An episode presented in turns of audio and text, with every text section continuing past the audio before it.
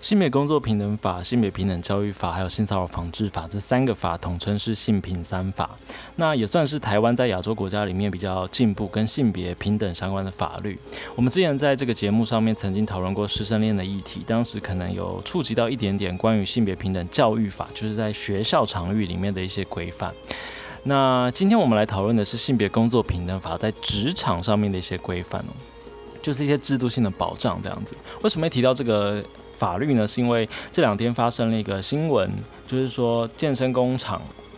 他们在中和店有一个女教练，她被这个几个男教练，就是同事啊，同事之间的这个言语上的或者肢体上的一些性骚扰，这样。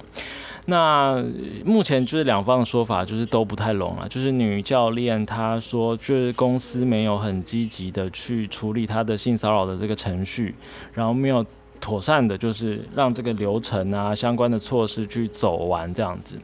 那公司它反过来是说有，比如说它有。有有请女教练提出一些书面的陈述，或者是公司本来就有一些宣达一些性别平等的一些一些文宣，在张贴在一些根据性平法张贴在一些地方等等情况。然后，所以对于这个新北市政府的裁罚，目前他们是觉得想要继续，可能会可以继续上诉，因为还没定案这样子。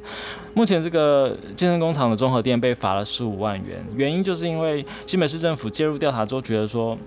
这个业者就是雇主方没有让这个工作场所的性骚扰得到相关妥善的处理，比如说也没有进行这个。呃，身心上的辅导啦，或者是没有隔开，就是还让当事人之间就是在同一个空间下，呃，工作，那会造成当事人的身心上的恐惧嘛？这这就是没有积极的处理，所以被罚了，呃，就处开罚了这个十五万这样子。那我们就来看这个性别工作平等法，它在第十二条的时候先定义什么是性骚扰。那这边有分成两种，第一种就是受雇者。他在执行工职职务的时候，就他在工作场所或者在做工作的时候，被任何人用性相关的行为得到的这个骚扰的情况，就是属于第一种的性骚扰。就是说，呃，他跟雇主之间并不是直接的关系，而是这个你的收，比如说你今天开店嘛，你的员工在，比如说在这个卖饮料的时候给这个顾客，然后顾客对他有一些性骚扰的情况，那这个就符合第一种。那第二种的话，就是雇主跟受雇者之间，比如说我今天是。异性恋男性的老板好了，然后今天来雇佣一个正妹的这个员工，然后我可能对他有一些肢体上的骚扰，那这当然就符合第二种的性骚扰。那另外它里面也提到就是其他的变形的这个性骚扰，比如说有很多员工都是我旗下的员工，但是我特特别对一个女员工就是呃肢体上的一些暗示，就是说哎你跟我就是可能一些。有些亲密的行为，我可能对于你的升迁啊、考绩等等情况会有特别的福利，这样，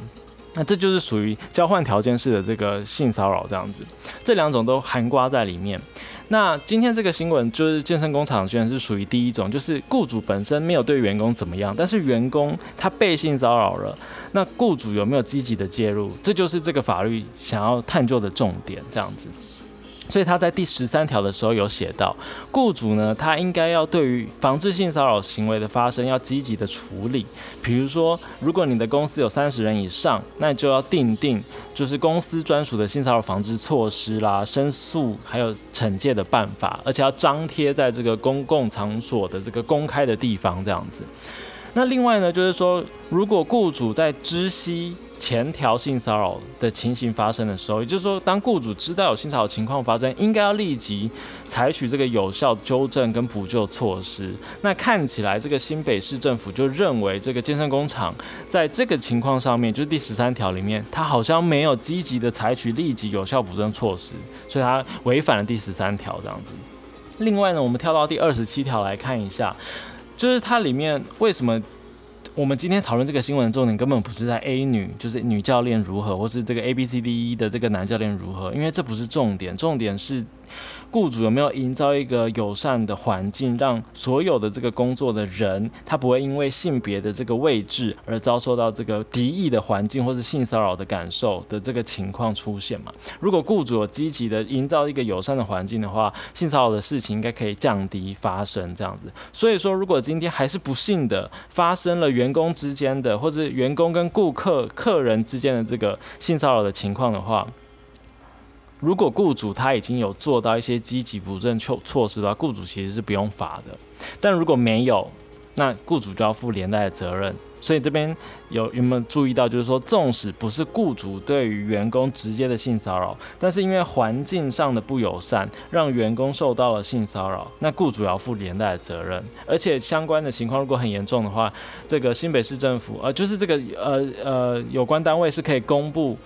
公司的名称跟负责人姓名的这样子，所以就是一个这条法律就是这样的制定。那它的初衷是希望让工作场所的工作的人员，他可以在制度上面获得妥善的保障，然后雇主应该要积极的扮演一个。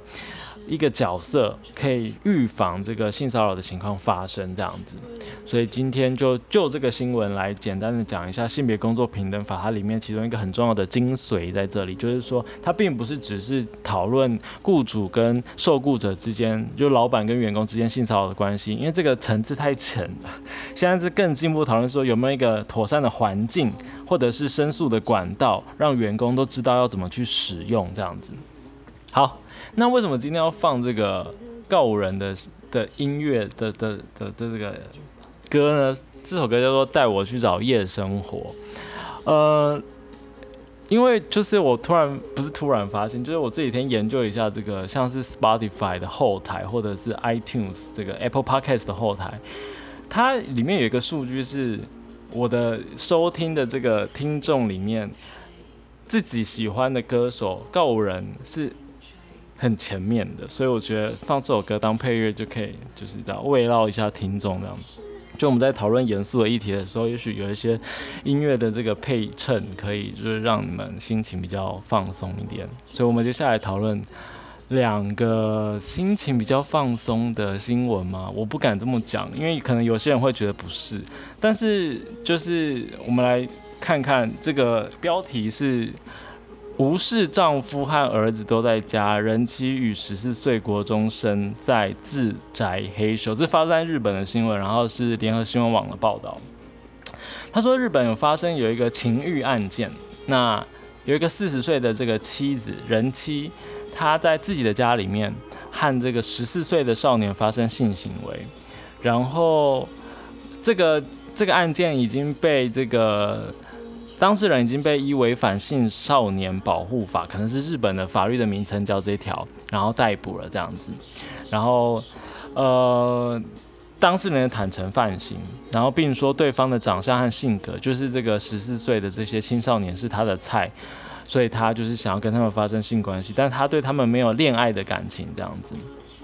然后这个报道指出呢，这个周围的邻居都说，这个这这这户人家经常有一些年轻人流连忘返，而且就是到深夜才离开，然后常常会吸烟、乱丢烟蒂，还有垃圾等等喧哗，然后出入很复杂这样子。然后这这个新闻的最下面就写说，提醒您抽烟有害健康，所以。是非常有趣的，是一个情欲的新闻的案件，就最后他的这个用红字提醒的是提醒您抽烟有害健康。我不知道这个是什么样的一个幽默，或者是他这个新闻他这个平台本来就内建一些，如果你的新闻里面有提到抽烟啊、烟蒂啊、吸烟等等关键字，它自动就会跳出一行，就是抽烟有害健康，就有点像是如果轻生的话，就有一些呃，就是防治的一些。友善的一些言论会出现这样子，我我猜有可能也是这样，可是我是觉得就非常有趣。好，那今天这个新闻简单的拿出来讨论的话，我觉得可以稍微对比一下。哎，我我这边讲的可能就是有些人可能不太会接受，或者是他觉得，我们来试试看。好，假假设今天他就是人妻的部分，我们先处理人妻的部分。他因为他是在婚姻关系中嘛，那假设。比如说，那当地没有通奸罪，或者是她的丈夫知情而且同意她的妻子就是跟其他人发生性关系，就是所谓的开放式关系，或者是假设这个人妻她本身不是人妻，她就是单身女性，都都好。那她跟这个青少年之间发生关系的话，应该还好吧？可是当然要看当地的法律，比如说当地的法律是说十六岁以下的人你是不能跟他发生关系的。因为这个年龄的关系，所以就是怎怎样就是犯法。好，那假设我们今天把年龄调高一点点，调到十六岁以上，就是。其实蛮有趣的，你看十五岁的三百六十五天，三百六十四天好，你就犯法。可是十五岁的三百六十五天过后，变成十六岁的第一天，你跟他发生关系就没有犯法。可是这个对当事人而言，他的心智或者什么，他真的有这么大的差别吗？所以法律它就是定的，就是非常客观的一个数据这样呈现这样。好，那假设他今天也是成年的。或是十六岁，就是刑法的这个可以合意性交的年龄的话，那一个人妻跟一个青少男发生关系，应该还好吧？对啊，这是这是一个无受害者的新闻吧？对啊，当然就是如果他今天是用年长的方式，然后用一些金钱上面的，呃。当然会复杂一点啦，比如说他就是利诱对方，就是其实之前我们有发生很很多相关的新闻嘛，比如说这个成年人，然后他就是让这个青少年可以来住，然后给他很多的游戏可以打，很多的就是杰哥不要里面的这个情况了，就是他用他的资源去养一些青少年或是青少女这样子。那当然，那个杰哥不要的影片里面，它里面是非合意性行为嘛，就是当事人并不想要跟这个长辈发生关系。那假设今天是合意的呢，就是青少年也知道说，哎，我可以利用这个年长者的资源，因为他很有很有钱嘛，很有资源啊，所以我去他家，然后对我来说性也还好，就是。就是我跟这个长辈发生关系，我自己也觉得 OK，或者甚至也觉得我是喜欢长辈的，所以我跟他发生关系，然后我我们彼此互相利用彼此的资源，我觉得这都是可以再讨论的这样子。当然，这这这个新闻可能并没有要讨论这么多，只是延伸相关的话题来讨论。然后最后我们来讨论点性别的东西。如果今天是一个男性年长者，比如说四十岁或五十岁的男性，他跟女性就是一个年轻女性发生关系，那可能我们的舆论会更大的讨论这件事情，会觉得说这个女性就是真的会被欺负或者被性侵，可能标题就那样下下去了这样子。可如果今天是一个人妻，或者是一个就是就就是人妻啦，或者是女魔或之类的，就是他的就是什么女魔王还是什么，就他标题会用不同的字眼，然后跟一个年轻的男性鲜肉发生关系。我们好像就觉得这个男性相对于女性的青少女，他的受伤程度比较小，对不对？或我们这可能是一种性别上刻板印象，但是我觉得也有一种可能是。我这边讲就是非常的二分，然后而且非常的本质化二元的性别，当然这是一个 一个错误示范，但是我只是试着去提出一种看法，就是说假设现在的这个性别文化让女性觉得说，大部分的女性接受到的，比如说童话故事啦，或者一些资讯，就觉得说我们。今天跟这个人谈恋爱，跟他发生关系是绑在一起的。所以当今天我得知到跟我发生，我现在是一个女生，年轻女生，然后一个爸爸或者是一个老师、补习班老师等等人跟我发生关系，他竟然有其他爱的人，或者是他竟然有老婆，我的身心没办法接受，我会更。觉得这个世界观破碎掉了，因为我从从小成长的受到的文化养分是这样讲，所以我受到的伤害会更大。可是相较于此，可能年轻的男性受到的熏陶就是说，哎，其实性跟爱并不要合一啊。我今天跟一个妈妈或者一个年轻的女性，或者是年轻的女老师，很辣的那女老师发生关系，我有没有爱上她，或是她有没有爱上我，这是两杆子事情。我们就是彼此就是互相的打炮这样子而已，或者是我跟她打炮，然后她。给我一点好处，这样子，所以让这个青少男身心的这个崩解的情况会比较低一点点，会不会是这样？所以我们在看新闻的时候，会对于年长者跟年轻的人，如果性别上面的角色是不一样的时候，我们好像给予的评价或者是给予的这个讨论的力度会有有一点不同的差异，是这样。所以更进一步要延伸是说，我们可不可以就是？让我们的性别的这个成长的过程的养分稍微就是平衡一点，就是也许我们不用让就是性跟爱的这个童话的东西绑在一起，然后让让这个当事人会觉得说，呃，我今天跟他发生关系，可是他没有爱上我的时候的那个受害的情况会更加严重。这样子，我不知道我有没有讲出就是我想要表达的，稍微提出的抛砖引玉的一些概念，这样。大概就是这个概念了，但是我并不是在责备当事人，就是说你你你你跟长辈发生关系，然后怎么样怎么样怎么样，我并不是这个意思。而且今天这个新闻，它是一个女性的人妻跟这个男性的就是国中生发生关系，我们也不知道国中生他后续的这个情感状态是怎样，所以目前我们暂定这条新闻里面。撇除就是法律层次上面，就是十四岁这件事情是犯法的之外，看起来目前好像还没有所谓的就是受害人。我们先用这样的一个角度来讨论刚刚讨论的东西，然后也许可以就是抛出一点东西可以讨论。好，那今天就是简单的讲一下性别工作平等法里面。讲到的这个制度性的规范，然后第二则新闻是讲日本的新闻，然后讨论的是这个成年人跟未成年，或者是成年人跟刚成年的这个年轻人之间的性爱的关系。那如果性别角色兑换的时候，可能可以带出的一些讨论，那就是这样。哎，又超时了，干你老师！